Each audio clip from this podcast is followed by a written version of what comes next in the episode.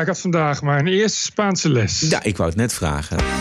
This is the TPO podcast. Speel goed, speel fout, verlanglijstjes inleveren bij Dram 66. Als je veel stereotype vestigende eh, rollen ziet in speelgoed, dan zie je op een gegeven moment dat kinderen dat gaan geloven. Amerikaanse media op tilt, want ze hebben hem. No more subpoenas, no more contempt citations, no more process. They've got him. Donald Trump, denken ze. En de dictator van China is helemaal geen dictator. Xi Jinping is not a dictator. He's not a dictator? No. Aflevering 140. Ranting and Reason. Bert Bresson, Roderick Phalo. This is the award winning TPO podcast. Op maandagavond 30 september er is genoeg gebeurd de afgelopen dagen om het over te hebben. Maar vandaag was eigenlijk eh, geen wervelende nieuwsdag op Marianne Thieme na dan misschien. Maar daar heeft iedereen het al over, dus daar gaan wij het niet over hebben. Is er bij jou nog wat gebeurd, Bert? Ik moest naar Spaanse les. Vertel. Ik, doe, ik ga en nu de hele maand oktober, vier dagen per week, maandag tot en met donderdag, is dat eh, elke dag 2,5 uur Spaanse les in, Ja. een klas, in een klasje. Ja. En hoe ging het de eerste les? Nou, dit is nauwelijks vernederend in een klasje. Dan moet je me eerst een balletje overgooien Ja. om je voor te stellen. En een enthousiaste juffrouw die zo het jeugdjournaal kan presenteren. Ja. En bij de basics beginnen. Dus je moet eh, leren tellen, inclusief eh, eh, spelletjes en dat soort dingen. Maar Ja. goed, dat is de vernedering die wij allemaal moeten doorstaan. Ja. Doe tot tien. Als je een andere taal... 1, 2, 3, 5, 7, 8, 9, 10? Nee, Spaans. Oh, uno, dos, tres, cuatro, cinco, zes, siete, ocho, nueve, diez. Dit- Maar tot ja. tien kon ik al. De rest was alweer moeilijker. Maar gelukkig heb ik vroeger nog Frans geleerd. Dus dat was nog eh, onze doze, treze, eh quatorze, et cetera. Maar eh, ja, ik weet je, dus, eh, maar goed, het is wel denk ik de beste manier om te leren. Omdat die mevrouw verder alleen maar Spaans spreekt. Dus je wordt al gedwongen om, Ja. om zo snel mogelijk Spaans op te pikken en terug te spreken in het Spaans. Jij hebt ook Spaans geleerd ooit, hè, ja. Roderick? Ja, ik heb het in, in Amsterdam gedaan en in het zuiden van Spanje, als ik het goed. En daar zat ik op een, eh, school en daar Ja. raakte ik volgens mij in de twee, op de twee, dag twee raakte ik helemaal verliefd op de, op de juf. en toen heb ik eh, van de weeromstuit helemaal niets geleerd. Want ik kon me gewoon helemaal niet meer concentreren op de, op de grammatica.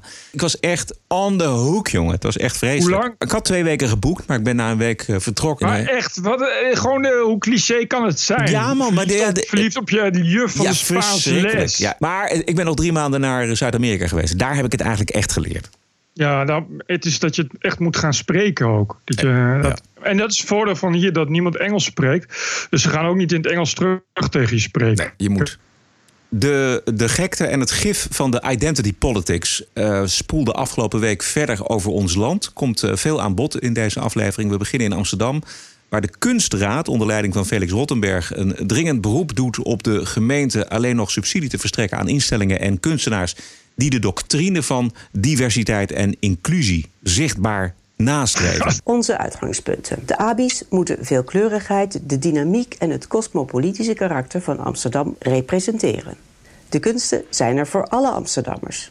Te veel inwoners komen nu onvoldoende in aanraking met kunst. Dat moet anders. Daarom moet de gemeenteraad betrokken blijven bij de uitvoering van het cultuurbeleid. Want de gemeente zit aan de geldkraan. En die kan de ideologie van diversiteit en inclusie zo afdwingen bij de kunstenaars. En dan nog wat, de vrije meningsuiting bedreigt het inclusieve klimaat dat Amsterdam wil nastreven. Ik, dat is blijkbaar een algemeen aangenomen streven. Ik woon in die stad en mij is vooralsnog helemaal niets gevraagd. Maar goed, Goh, Volgens de Amsterdamse Kunstraad schenken de media te veel aandacht aan ongezouten meningen. En via online platformen wordt het denken in extreme versterkt. Dit is allemaal letterlijke tekst uit het advies wat van de Kunstraad naar de gemeenteraad gegaan is. Einde citaat. Nou Bert, wij komen toch nooit in aanmerking voor subsidie. Dus kom erop met die ongezouten mening. Nee, ja, ik, ik, eh, heb het ook, ik heb het ook gelezen, uiteraard. En er stond inderdaad letterlijk dat het vrijheid van meningsuiting diversiteit bedreigt. Wat zouden ze Eh, daarmee bedoelen? Ja, dat is natuurlijk duidelijk. Dat betekent uh, dat er uh, te veel mensen zijn die uh, bijvoorbeeld kritiek hebben op de islam. Dat is kwetsend. En daardoor, dat stond ook in dezelfde paragraaf uitgelegd hoe dat zit. Dat er voor iedereen een veilige plek moet zijn. En je begrijpt dat tegenwoordig verkeerde meningen erg snel onveilig aanvoelen. Het is namelijk microagressie.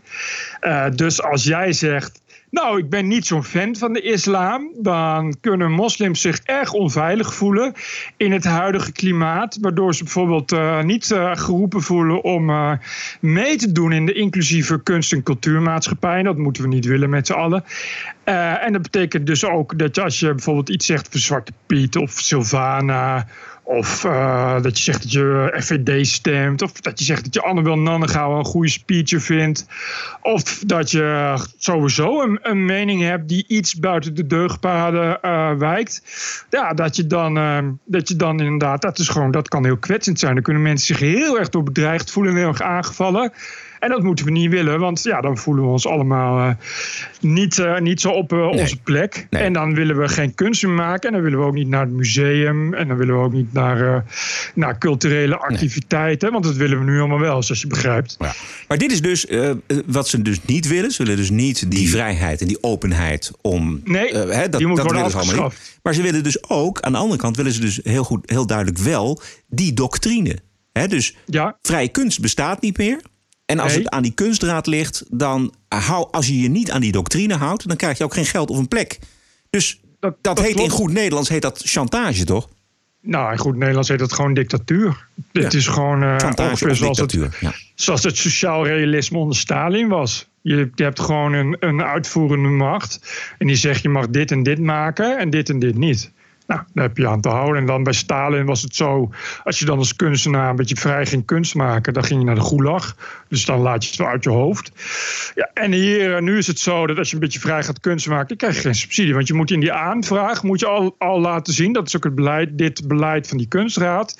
dat ook echt al in de subsidieaanvraag blijkt hoe, hoe dat gaat ingericht worden zodat het zodat inclusiviteit en diversiteit welkom is. Exact. Dat betekent dat je niet zomaar, je kan, je kan niet zomaar bijvoorbeeld even gaan zeggen, nou ik ga Van Gogh expositie doen. Nee, nee, nee, Van Gogh is een blanke man. Dat betekent dat je een expositie met een onbekende zwarte vrouw als kunstenaar moet je dan ook hebben. Ja. Dit is uh, een doctrine die eigenlijk al vorig jaar uh, landelijk is uitgerold. Want ik heb dat eventjes nagezocht en uh, mm-hmm. gezien dat het Cultuurfonds exact dezelfde ideologie en doctrine al vorig jaar heeft gepresenteerd. Nou, de Amsterdamse Kunstraad heeft dat één op één overgenomen en spreekt van de noodzaak van een radicale versnelling. De inhaalslag die nu gemaakt wordt, moet blijvend zijn en niet slechts een reactie op een actueel thema. En ze, ze smeden het ijzer nu het heet is, want het linkse gemeentebestuur, dat helemaal doordrenkt is van deze doctrine van diversiteit en inclusie, is het dus de hoogste tijd om te scoren. Juist, niet alleen, en, en niet alleen het linkse gemeentebestuur. We hebben natuurlijk al uh, het Amsterdamse Museum dat de Gouden Eeuw uh, wegpoetst. Ja. Uh, en de geschiedenis herschrijft. maar dit is ook landelijk, want heel toevallig kwam uh, de minister van Justitie Grapperhaus uh, uh, met een, dat is nu, nu, nu door, een wetsvoorstel dat er dingen, een aantal dingen zwaarder bestraft gaan worden. Daaronder ook beledigingen. Hij liet een staatje zien op Twitter, een mooi, een mooi foldertje van het ministerie van Veiligheid en Justitie. En daar stond op dat de vrijheid van meningsuiting er niet voor is bedoeld om tweespalt te zaaien in de maatschappij. Ja. Laat dit even op je inwerken. Het is het ministerie van Veiligheid en Justitie. Het is hetzelfde ministerie wat nu onder vuur ligt in het Wildersproces. Uh, dat het uh, aanwijzingen zou hebben gegeven wat niet mag. Dat ministerie zegt nu doodleuk in een foldertje via minister Grappenhaus, via zijn eigen Twitter, dat de vrijheid van meningsuiting er niet voor is bedoeld om tweespalt te zaaien in de maatschappij. Ja. Ja. Dan ja. moet jij je afvragen hoe een rechter moet gaan beoordelen wat tweespalt is. Dat kan natuurlijk niet. Nou, dat, en fruit... Als hij kijkt in het woordenboek, dan ziet hij dat tweespalt ruzie betekent of oneenigheid. Juist of iets dergelijks, hè? of uh, ja, gewoon oneenigheid. Dus uh, als jouw mening oneenigheid zou veroorzaken in de samenleving, dan uh, ben je in feite strafbaar. Juist. En kun je voor twee jaar naar de gevangenis. Dat is eigenlijk Juist. wat er stond, ja. Ja. Dat stond er. Ja. En wie heeft er nou recent eh, en staat voor het hekje voor het zaaien van tweespalt in de maatschappij? Tada! Geert Wilders. Ja, Grappenhaus, een minister van het CDA die eh, alle mogelijke poep van zijn VVD-voorganger heeft geërfd eh, in de zaak Wilders. En dan ga je nu met dit soort dingen ga je dus precies hetzelfde onderschrijven. Het wordt natuurlijk nu nog onmogelijker om te bedenken dat het ministerie van Veiligheid en Justitie helemaal geen aanwijzingen heeft gegeven in het Wildersproces.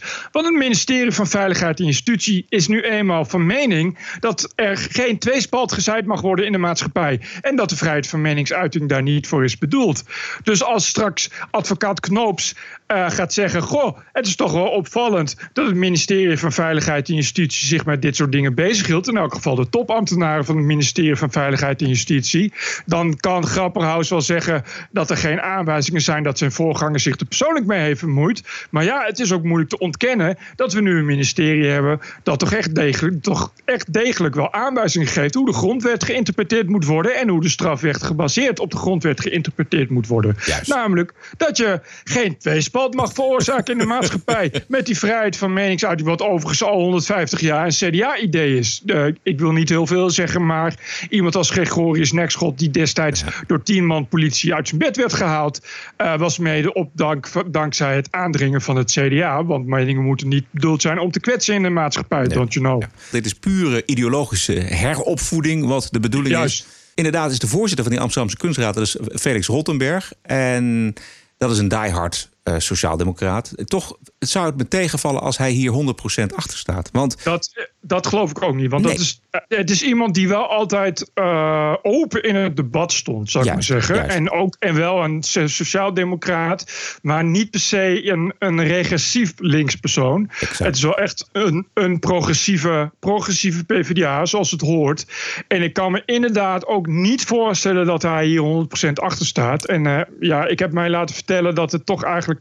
Ja, elk jaar gaat het zo. En elk jaar, eh, ja, normaal gesproken interesseert niemand het. Eh, en komt er eigenlijk elk jaar ook hetzelfde rapport uit. En nu valt het natuurlijk op. Maar goed, wat ik zeg, wat die kunstraad doet... is van tevoren overleg voeren met de wethouder... eh, om te vragen wat er precies in het regeerakkoord... of in het stadsbestuurakkoord staat... en hoe dat het beste kan worden opgeschreven... ten Ja. einde zoveel mogelijk subsidie geaccordeerd te krijgen. Ja, nou, ik heb even gekeken in die, wie er nog meer in die kunstraad zitten. Dat, zijn, dat is ook een vi- vicevoorzitter Paulette Smit. En dan is er nog een ad hoc commissie inclusie en diversiteit. Dus dat is een aparte ad hoc commissie.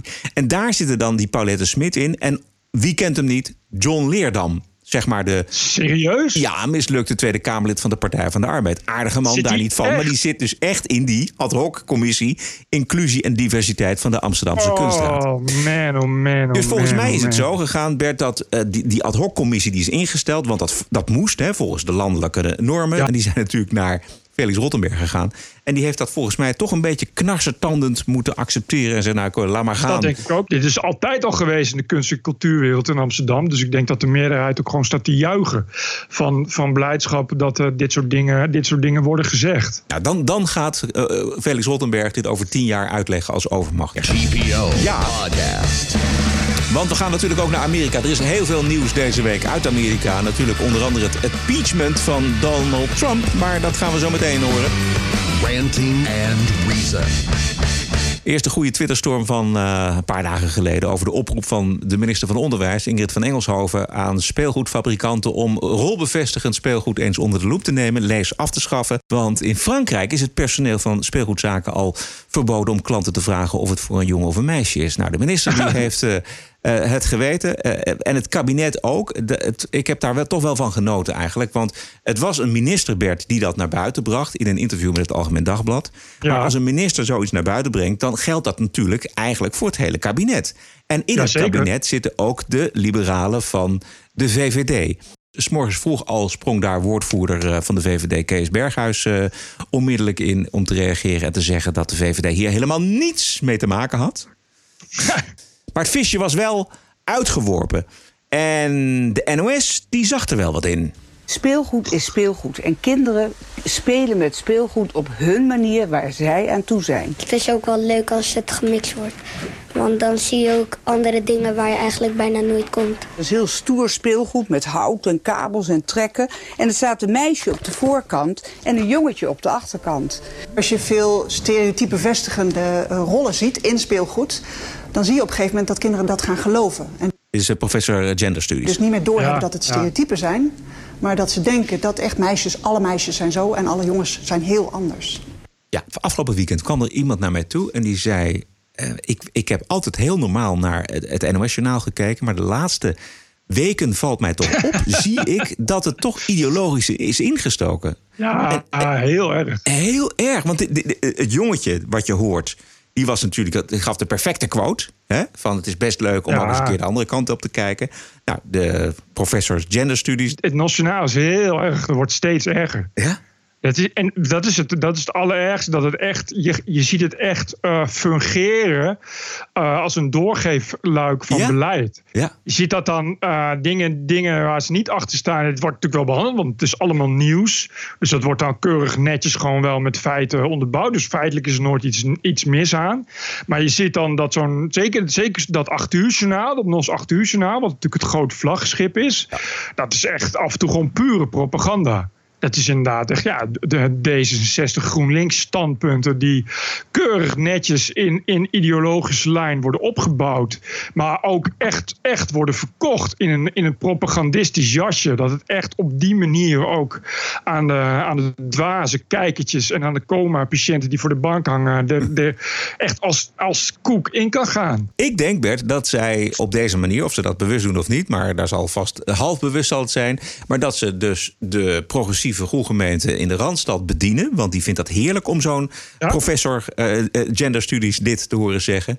Maar als je kijkt naar andere reacties, buiten de Randstad natuurlijk, en vooral ook op Twitter, dan zie je dat de overgrote meerderheid van de Nederlandse bevolking hier helemaal niets van moet hebben. Nee, en het is ook. Uh, maar het is, ik heb het idee ja, dat het wel, wel ja, een beetje de opdracht. Het is bijna alsof het weer 1970 is. Hè. Je ziet echt dat in de NOS is een soort, soort opvoedjournalistiek. En dat, dat ligt er heel erg bovenop ook. En nou ja, kijk, de opvoedjournalistiek gaat natuurlijk altijd één richting uit. Die stuurt nooit rechts. Die hoeft ook niet op te voeden, die mensen. Dus dat scheelt. En, en maar ik zie ook, als je bijvoorbeeld uh, uh, online de NOS kijkt... dat is bijna alleen maar, daar krijg je ook en iets als NOS op drie. Dat is dan voor jongeren. Dat is bijna alleen nog maar over diversiteit en, en transgenders en dat soort gelul. En je ziet dan ook op uh, online... Uh, en ja, daar is dan, dan, dan zie je bijvoorbeeld dat er nog maar één hoogleraar wordt gevraagd. En dat is natuurlijk een hoogleraar die precies zegt wat ze willen horen. Dus het is heel echt, echt een, een identiteitspolitiek. Zit ja. echt door die hele nos verweven. En dat is echt een. Uh, ja, dat is wel iets wat ze hebben opgetuigd de laatste jaren. Dat is echt, echt iets, iets nieuws. Maar tegelijkertijd, als je. Uh, volgens mij heeft Prits heeft tot op geen stijl nog niet zo heel lang geleden gedaan. Als je het Nos Smoelenboek neemt. Ja, dat bestaat natuurlijk voor 95% uit oudere blanke heren. Ja. dus, de, en, en dat zie je natuurlijk de hele tijd. Hè. Dat zie je ook bij de redactie van DWDD. Of, of de redactie van Jinek. Of, of uh, ik had laatst ook zoiets, uh, de, oh ja, de BNN Vara Academy. Dat zijn dan de jonge, unieke talenten die dan worden opgeleid. Ja, dat is 90% blonde jongens en meisjes. En, ja. en, weet je, en dat is dan de werkelijkheid. En naar buiten toe is het een en al diversiteit en identiteitspolitiek ja. en multiculturele samenleving. Ik zat zelf, werd ik geconfronteerd van de week met een bericht in de Volkskrant over, volgens mij was het Lelystad. Dat was een heel algemeen stuk over Lelystad. En daar was een enorme foto geplaatst van een vrouw die helemaal ingepakt was in een hoofddoek. De bijschrift was dan: Een vrouw in Lelystad drinkt een kopje koffie. de, terwijl ik dacht natuurlijk van, dit, is, dit gaat over moslima's. Hè, of over, ja. over de islam. Nee, ja. dat ging er helemaal niet over. En, maar het artikel maar de, ging er ook niet over. Nee, helemaal niet. Nul. ja. Nee, maar dat. Dus de keuze was heel duidelijk van de fotoredacteur... of van de eindredacteur van die krant... te zeggen van, nou kijk, dit is een gewone vrouw in Lelystad. Ja, maar dat is echt, maar dat is echt daar zijn we echt al, al, al, al denk meer dan tien jaar zijn debat en discussie over. Hoe je als gewetensvol medium, dus, dus die multiculturele samenleving, uh, hoe je dat moet laten zien. Want als je dan altijd maar weer een iemand zonder hoofddoek. ja, dan sluit je de moslims buiten. Dus wat je nu krijgt, is dus bewust inderdaad ja, de hoofddoek laten zien. En dat, je ziet het al jaren in, in reclames van Unilever. Dus, dus wat je op RTL 4 ziet, is altijd uh, een samengesteld gezin. En, en ja, je gaat in de toekomst zien dat dat ook dus steeds meer wordt doorgevoerd naar twee vrouwen die samen kinderen opvoeden. Of twee mannen, je kent het allemaal wel. Dus je, het wordt steeds verder wordt dat doorgevoerd, omdat daar ook, ja, daar is steeds meer een ethische discussie over. Op het moment dat je iemand met een hoofddoekje ziet, denk je iemand, hé, hey, iemand met een hoofddoekje. Weet je, en het, het, zijn, uh, het zijn 1 miljoen moslims, het zijn er heel veel. Maar goed, dat betekent nog steeds dat er 16 miljoen niet-moslims zijn in Nederland. Dus het valt op. En het wordt gebracht dus alsof het, uh, alsof uh, het pijs en vree is. En als je zo ongeveer 50% niet-moslims en 50% moslims in Nederland hebt. Maar dat is natuurlijk niet zo. Dus valt het op. Alsof je acht, uh, achterloos eigenlijk een foto maakt van een café. Precies. Uh, met een, een, gewoon een achterloze vrouw. Toen dacht ik, ja, stel dat daar bijvoorbeeld een hele gelovige christelijke mevrouw uit uh, de, de Veluwe zou zitten. Die, die zou je ook onmiddellijk herkennen. Aan haar ja. kleding, volgens mij. Ja. Ja. Had hij daar ook kunnen zitten op de foto van de Volkskrant?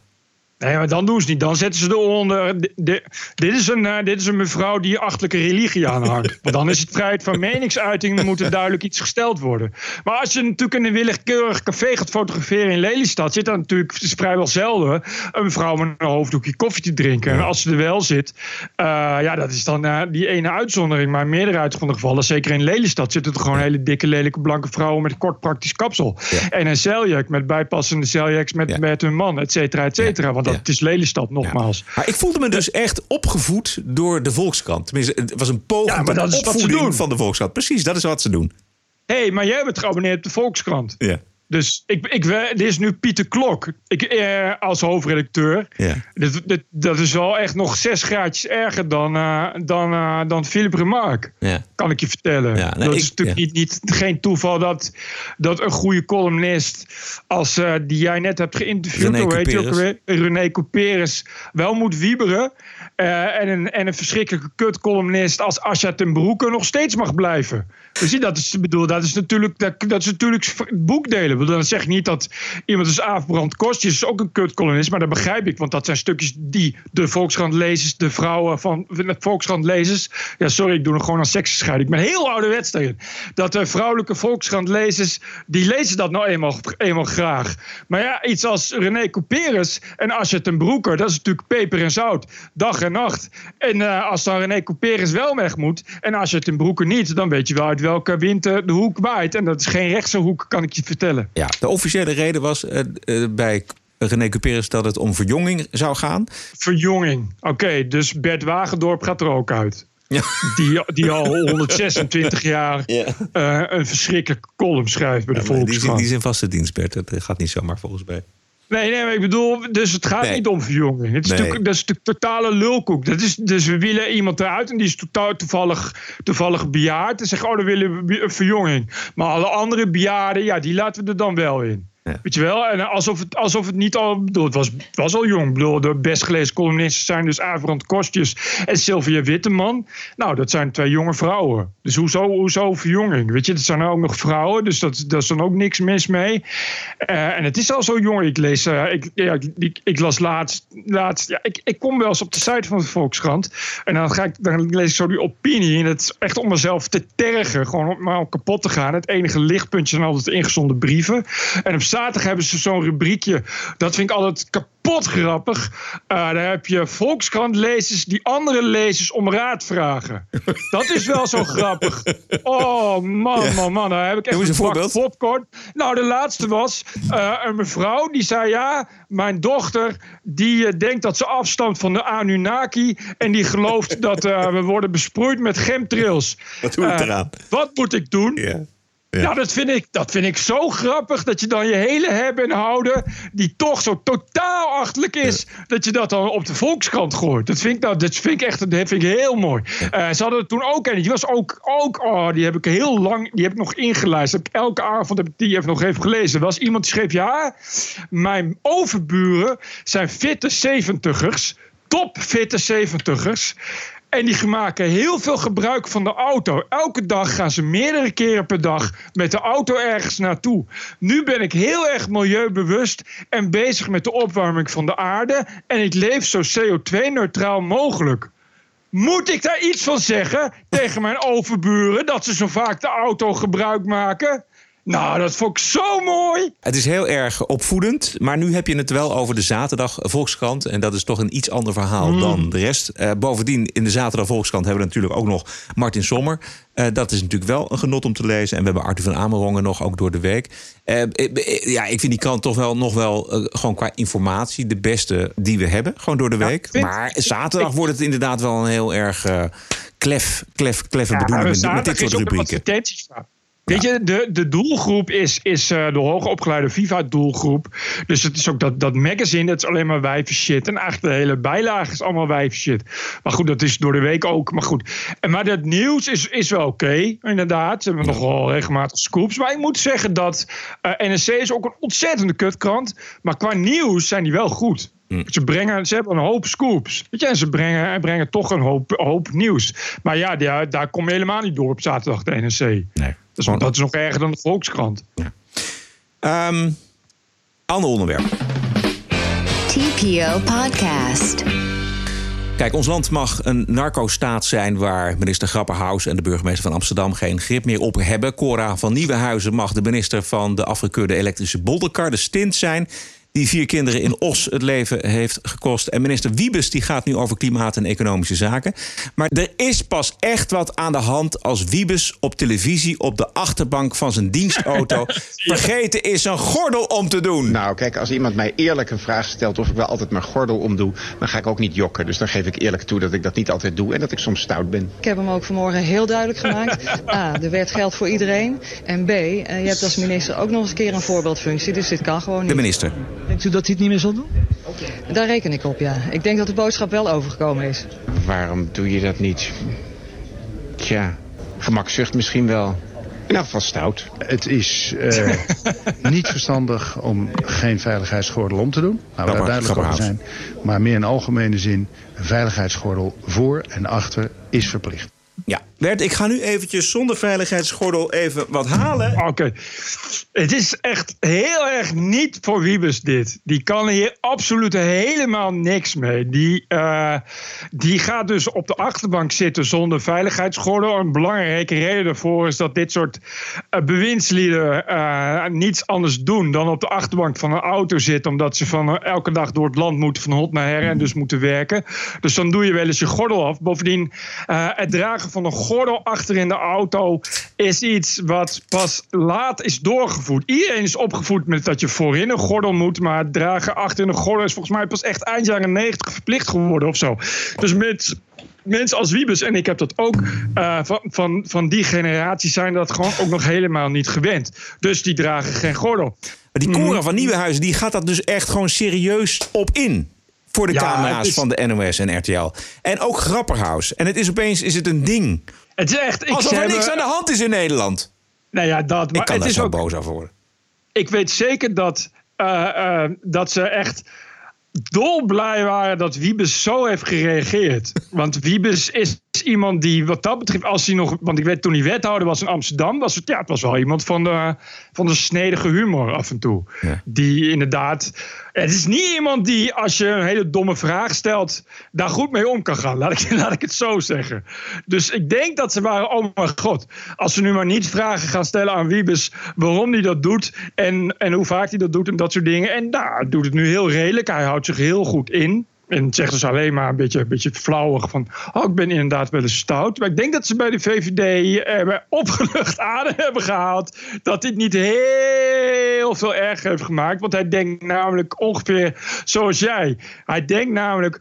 Goh, hebben jullie niks belangrijks Ja. te doen in dit land dan aan deze hardwerkende man, aan mij dus nu serieus de vraag te stellen hoe vaak ik mijn gordel achterom de fucking dienstauto, waar ik ongeveer duizend uur per week in doorbreng, om twintig keer harder te werken dan jullie allemaal, voor twintig keer minder loon dan jullie allemaal, voor het belang van het land, om aan mij serieus de kritische journalistieke vraag te stellen of ik, of ik wel of geen gordel om heb op de achterbank. Dat is wat hij denkt. Dus ik vind dat hij toch echt heel keurig reageert.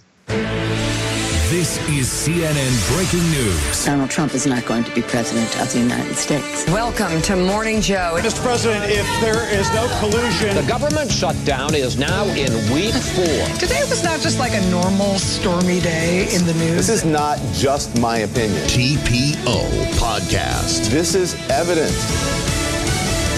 Democrats, if they've got brains, and any political savvy will grab this moment. No more hearings, no more subpoenas, no more contempt citations, no more process. They've got them. They got and they got them because imagine this is a high crime. It's not something in the statutes. Imagine if in the summer of 1940, Churchill yep. facing the Nazis all alone. Yep. It's like the OJ yep. trial. You get the focus there on who killed the woman, who killed the other guy, who did it. And a year later, its focus is all over the place. They don't need more hearings. They don't need more evidence. They got him. Juist. No more hearings, geen onderzoek meer, gewoon. Het is uh, vergelijken met O.J. Simpson of de nazi's. Dit is MSNBC. Um, ehm, iedereen mag weer aanschuiven. Uh, dit is de democratische afgevaardigde Maxine Waters bij Chris Cuomo oh, van God. CNN. Uh, die tegenwoordig ook wel Not Fredo wordt genoemd. There is enough here for articles of impeachment. Absolutely. Already. The president himself admitted that he had a telephone conversation with the president of Ukraine. He also said he did talk to him about Biden. And I believe uh, that in that conversation, he did exactly what is being said about the conversation by others that he was asking this president to help him with the kind of investigation that would lead to dirt on Biden. You would accept no other explanation. No, there is no other explanation. En tot slot de show van Lawrence. Stop the hammering! O'Donnell op MSNBC, waar democrat Cory Brooker tot de laatste druppel mag leeglopen. I just want to say, and I've seen this, and I've been saying this from the beginning of the Trump administration. Those people who are enabling him who, who assuage their conscience, witness the kind of things he does to do moral vandalism in that office. Those people that are enabling him, there is a cold, frigid place uh, in, in, under the historical eye. They will go down in history uh, as despicable actors who have enabled one of the presidents who's doing some of the worst things to that office in the entire history of our country. That is why we will defeat ja, ja, them in het is, het is wel goed. Bert, wat is jou opgevallen? Uh, nou, ik, ik uh, begrijp dat, er, uh, dat het nog niet helemaal verkeken is met die. met, met, want ik dacht eerst van er wordt niks. Die impeachment.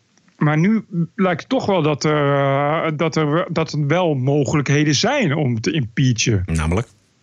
Nou ja, dat, dat hij dus inderdaad, dus inderdaad die Oekraïners gevraagd heeft om, uh, om Biden uh, uh, te slopen. Op, in elk geval op, op poepen te scheppen voor Biden. Ja. en ik dacht eerst van ja, als, als er uh, geen bewijs is dat hij uh, die Oekraïnse belastinggeld heeft betaald. Maar ik, wat, ik, wat ik zo her en der lees, ik lees niet alles hoor, in de commentaren, is dat er nog wel, uh, nog wel kansen zijn ook echt. Nou, wat, kijk, wat, wat, ik begrijp is dat het, hij kan wel gevraagd hebben aan de Oekraïner om eens te gaan kijken naar wat die zoon van Biden allemaal uitspookt in zijn land. Dat is niet netjes, maar dat is niet impeachable. Dat is niet, dat, daarmee overtreedt hij de wet niet.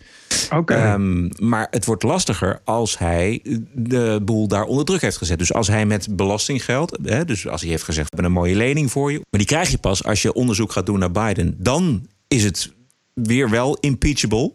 Maar er moet wel bewijs zijn dat Trump, okay. de president van Oekraïne, onder druk heeft gezet ja. met Amerikaans belastinggeld. Ja, ja, en, en wat ik weet is dat in elk geval de Republikeinen lijken zich toch vooral als één man nog, nog achter Trump te scharen. Dat ook. En dat maakt en, het heel erg lastig om überhaupt exact. die impeachment door de Senaat te krijgen, waar zij natuurlijk nog de, de meerderheid hebben. En bovendien exact. nog eventjes over die druk. Die president van Oekraïne, die heeft dat ook nog eens een keer bevestigd, dat hij zich in ieder geval helemaal niet onder druk ge gezet voelt. No, you heard that we had, uh, I think, good uh, phone call. It was normal. We spoke about many things, and I. So, so I think, and you read it, that nobody pushed it, pushed me. No, nobody pushed me. Maar er speelt nog wat anders, ook, ook aan de democratische kant. Want wie was nou de drijvende kracht bij de Democraten achter die hele Russia collusion? Dat was de democratische afgevaardigde Adam Schiff. En wie is de drijvende kracht achter de vermeende samenzwering van Trump met de president van Oekraïne? Dat is opnieuw Adam Schiff. En nou is er iets curieus aan die Adam Schiff in deze zaak, namelijk zijn relatie tot die beroemde klokkenluider die dit allemaal aanhangig Ja. heeft gemaakt. Ja. Luister naar Ben Shapiro. Here's the timeline.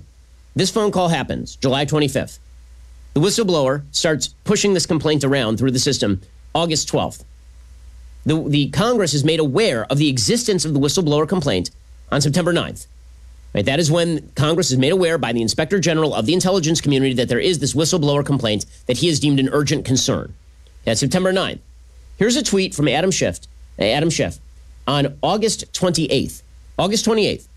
More than two weeks before Congress is supposed to be aware that the complaint exists. And It is more than two weeks.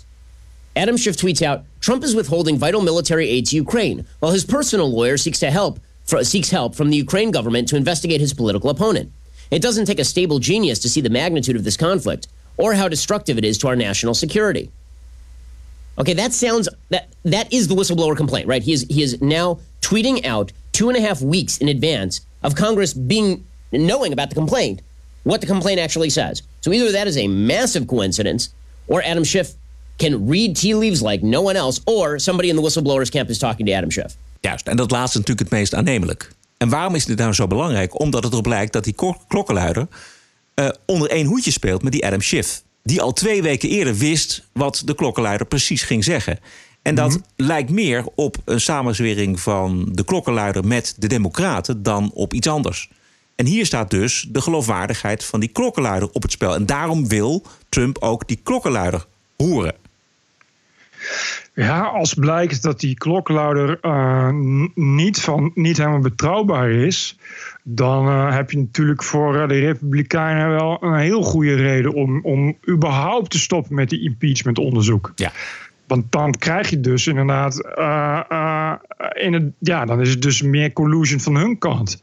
Volgens mij kunnen ze beter Adam Schiff gaan impeachen in dat geval. Het is glad ijs voor de Democraten. Plus dat die Adam Schiff natuurlijk zichzelf volkomen belachelijk heeft gemaakt. door er een soort van parodie van te maken. toen hij voor de commissie ging vertellen wat er aan de hand was. The most important thing that was said this morning thus far is Adam Schiff came on and he went full Alice in Wonderland, Queen of Hearts. Verdict first, trial later.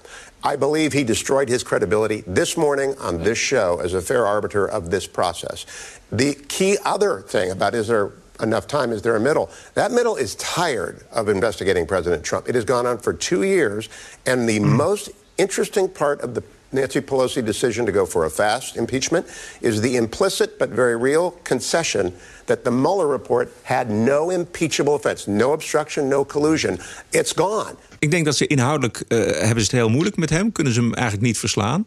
Eh, moeilijk althans. Maar eh, door die negatieve publiciteit. Wat ze ook eigenlijk een beetje genereren nog van het Mueller report. Weet je wel. Er was dan wel. Ja. Er was geen collusion, no obstruction. Maar het, het, het beeld bestaat vast bij een hoop Amerikanen. Dat waar rook is, is vuur.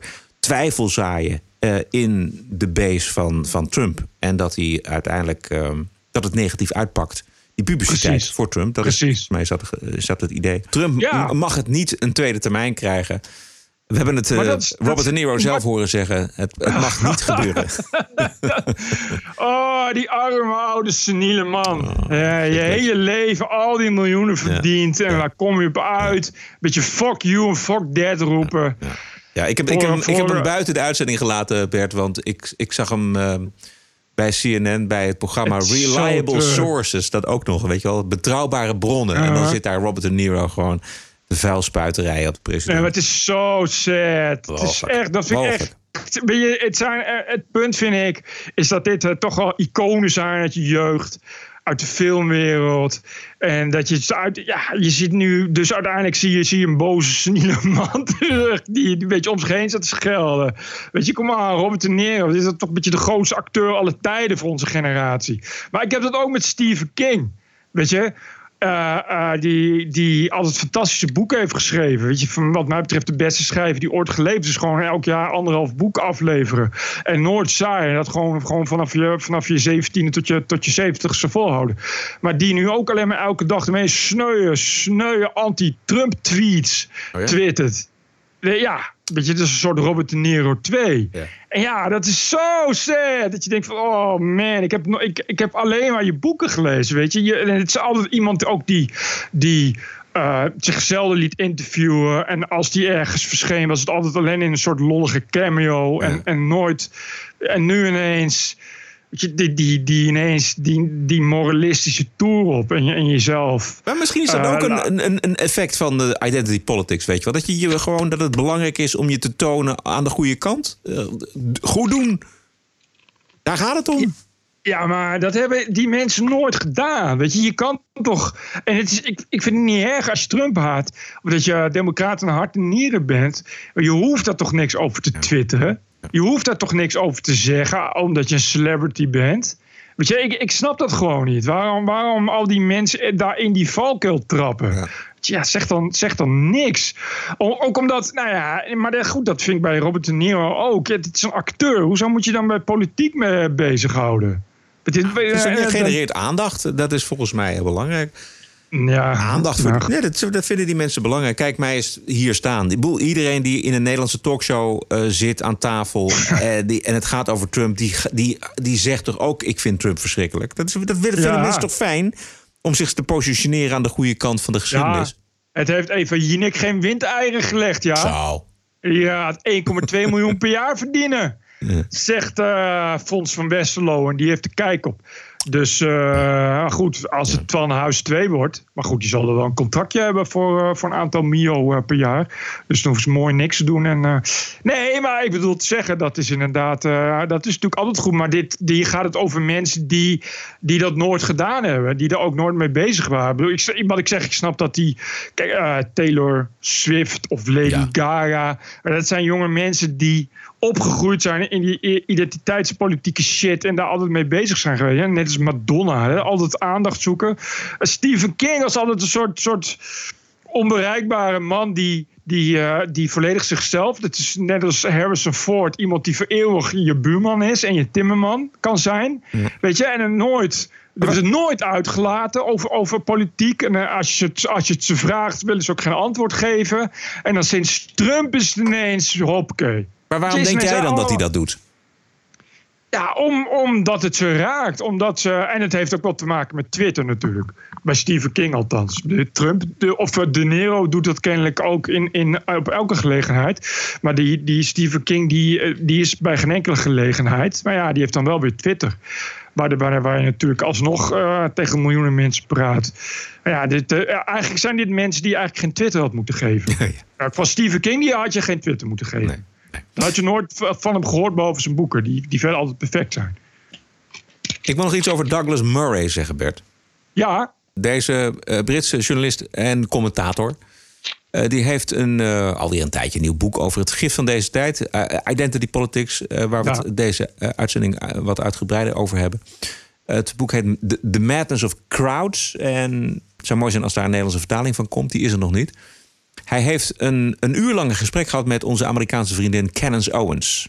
ah, yes. Kijk op YouTube vooral het hele uur. Maar hier even een korte bonus. Nou, niet de echte bonusquote, want ik heb nog een andere bonusquote. Douglas Murray over de aantrekkingskracht van deze alles verwoestende ideologie. I think this whole thing, the, ident- the use of identity, the weaponization of identity, intersectionality, all this stuff, I think we need to take this much more seriously than we've taken it. I think it's the most plausible, it's a hideous attempt, but it's the most plausible attempt since the Cold War to inject an entire new religion into our societies. And it's working because bits of it were already there. Bits of the Marxist bit of it, for instance, were already there. But I mention this and try to explain how it works because, firstly, we need to know how it works if we're going to take it apart. Right. But secondly, because it's caught on because it, it's something to do, Candice. It's really something to do. And if you say to people, you know, um, find meaning where you will in your lives, something that comes along with the characteristics of religion, which says you've got to play a part in this to solve every problem on this earth now, and it can be done.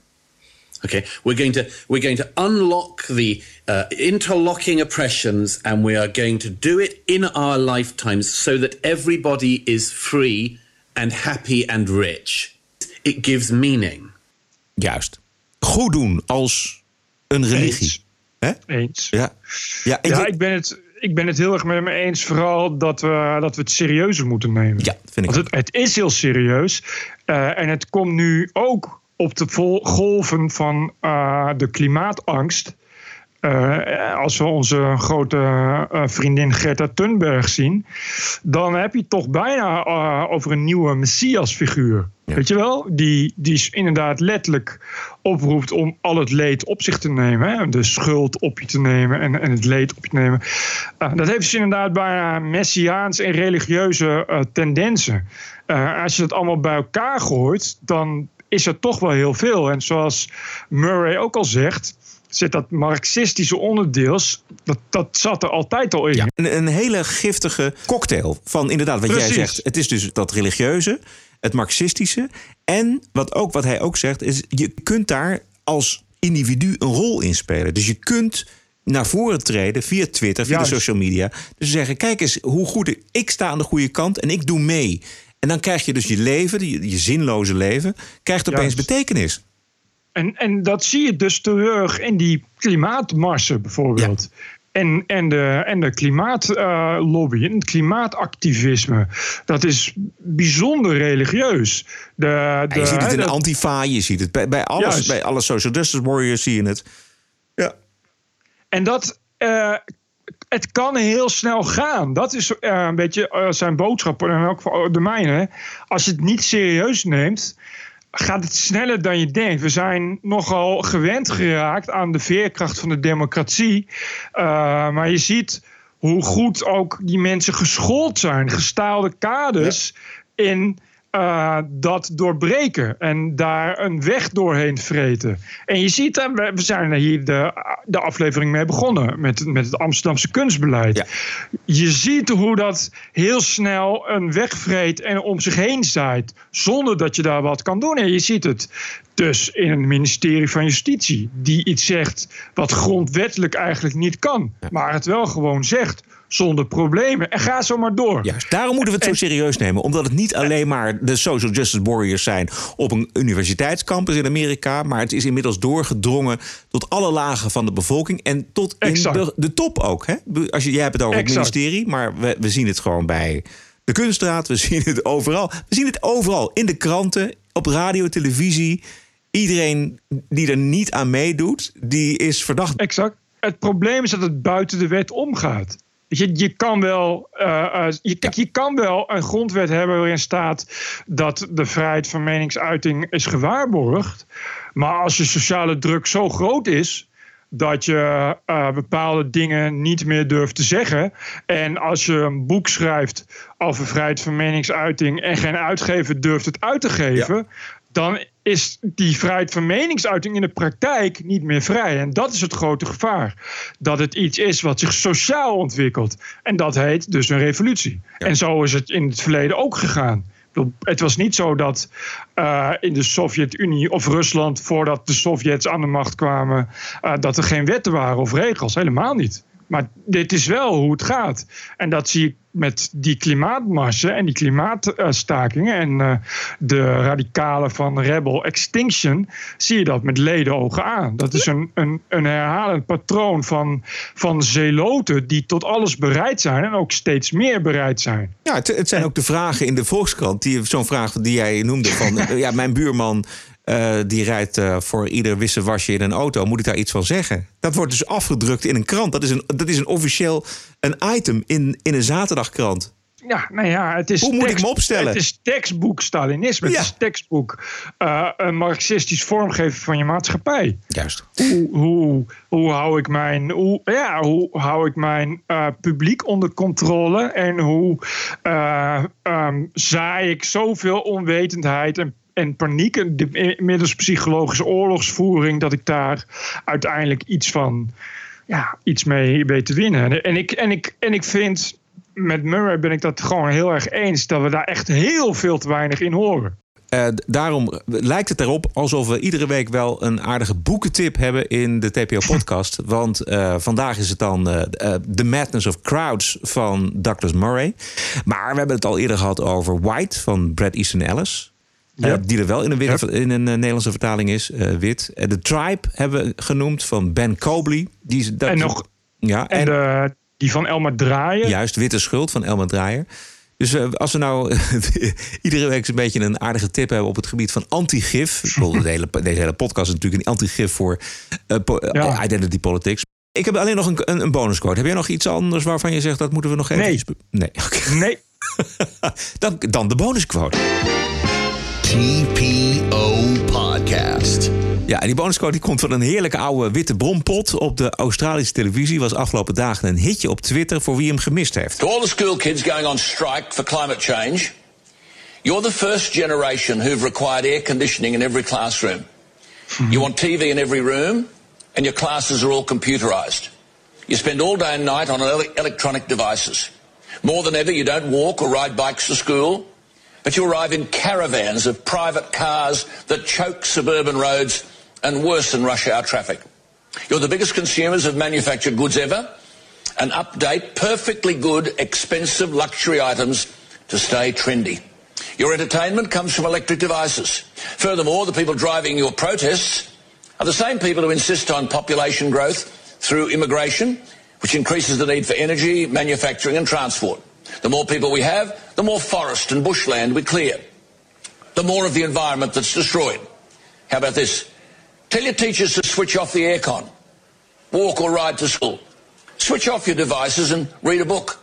Make a sandwich instead of buying manufactured fast food. No, none of this will happen because, the piece says, you're selfish, badly educated, virtue signalling little turds inspired by the adults around you who crave a feeling of having a noble cause while they indulge themselves in Western luxury and unprecedented quality of life. so true. Very true, this guy. This is so true. Ja. Very nice, very nice. Tot zover deze aflevering nummer 140. Vindt u dit een leuk geluid, belangrijk geluid? Steun ons dan met een donatie. Dit helpt ons en de podcast en natuurlijk u zelf als luisteraar ook. Waarderen en doneren kan op tpo.nl slash podcast. Wij zijn terug dinsdag 8 oktober. We zijn bijna jarig, Bert. Oh ja, oh, leuk. Heb een mooie week en tot dinsdag. Hasta luego. Hasta la próxima, kan je ook zeggen. Tot de volgende. Kan ook. TPO Podcast. Bert Bruson, Roderick Balo, Ranting and Reason.